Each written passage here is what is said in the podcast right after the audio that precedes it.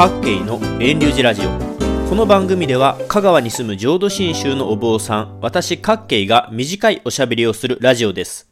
先日年季法事の席で仏壇のお飾りについて質問されました。その内容はお砂糖を仏壇にお飾りするお餅の代わりにしてもいいですかというものでした。というわけで、125回目の今回は、仏壇のお砂糖のお飾りについて短く雑談します。まずはじめに、お仏壇、ご仏前のお供えは、お餅、お菓子、果物が基本となります。他にも、三回りや百味の恩敷がありますが、今回は省きます。基本は、お餅、お菓子、果物です。時代は変化していますが、やっぱり日本人の主食、古来からの流れでいきますと、穀物は私たちにとって大事な食べ物ですので、仏様の一番正面には炊いたお米のお供え、お仏飯をお供えします。お仏飯の形は宗派によって色々あるでしょうが、私のところの宗派では植物のハスをイメージして、ハスの実の形のようなレンジ付け、ハスのつぼみの形のようなレンガン系の2種類の盛り方を使い分けます。今回のご質問は、お物販をお砂糖にしてもいいですか？ではありませんが、最近ではお物販が食品サンプルのようなポリ塩化ビニルのものになっていたり、ゴルフボールだったり、発泡スチロールだったりと、お米のお供えどころか、口に入れる食べ物ですらなかったりすることがあります。これはよろしくありませんね。仏壇の一番上の段、仏様の近くのお飾りは、お米、穀物だということを、まずは念頭に置いてくださいませ。それを踏まえて、今回のご質問、仏前にお飾りするお餅をお砂糖で代用してもいいですかについてお話しします。結論を言いますと、お砂糖で代用してもいいですが、法事といった特別なご命日法要の時にはお餅をお供えしてほしいところです。いつも言っていますが、仏壇のお飾りというのはお寺の本堂のお飾りを真似たものです。なるべく仏壇のお飾りもお寺のお飾りと同じような形にしていきます。お寺では法事、法要の時、お餅のお飾りをします。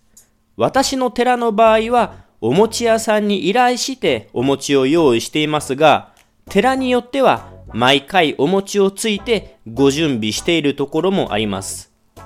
一応、宗派の作法的には、お餅を串刺しにして交互にずらしながら立体的にお飾りするのですが、ちょっと簡略化して、円盤状の板に交互にお餅を積んで立体的に盛ることもあります。小餅の時もあれば、鏡餅の時もあります。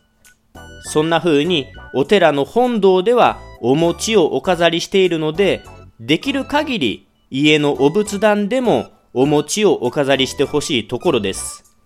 一方で、お寺でも串刺しにしたお餅を用意することが難しいこともあるので、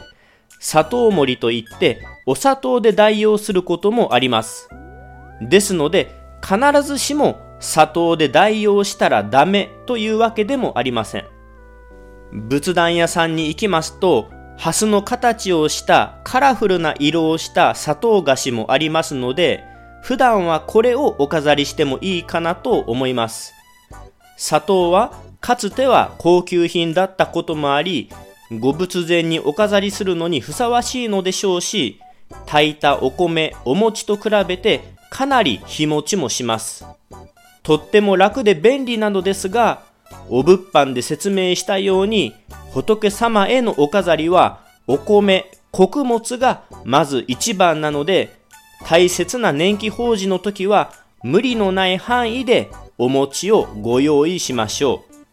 以上で2022年2月22日の配信、お砂糖のお飾りについてお話ししました。各県のラジオはここで終了します。来週もまた聞いてくださいな。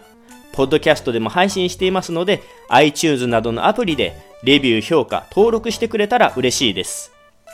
ちなみに、仏様にお飾りした小餅や鏡餅はお周りの人たちにお流れ、お下がりとして分けてお持ち帰りいただきます。ですので、お餅の代わりにお砂糖をお飾りされる場合も、そのような形にされるか、あるいは別に法事の引き出物にあらかじめお砂糖をご準備するのがよろしいと思います。それともう一つ余談を言いますと、私の住むところでは仏壇のお砂糖飾りのことを白製糖ということがあります。砂糖と違って美味しくなく料理にも使えない白製糖ですが、おそらくこれは標準語で白石膏のこと、関西では白線香のことだと思います。ご興味のある方は白星糖、白石膏、白線香でお調べくださいませ。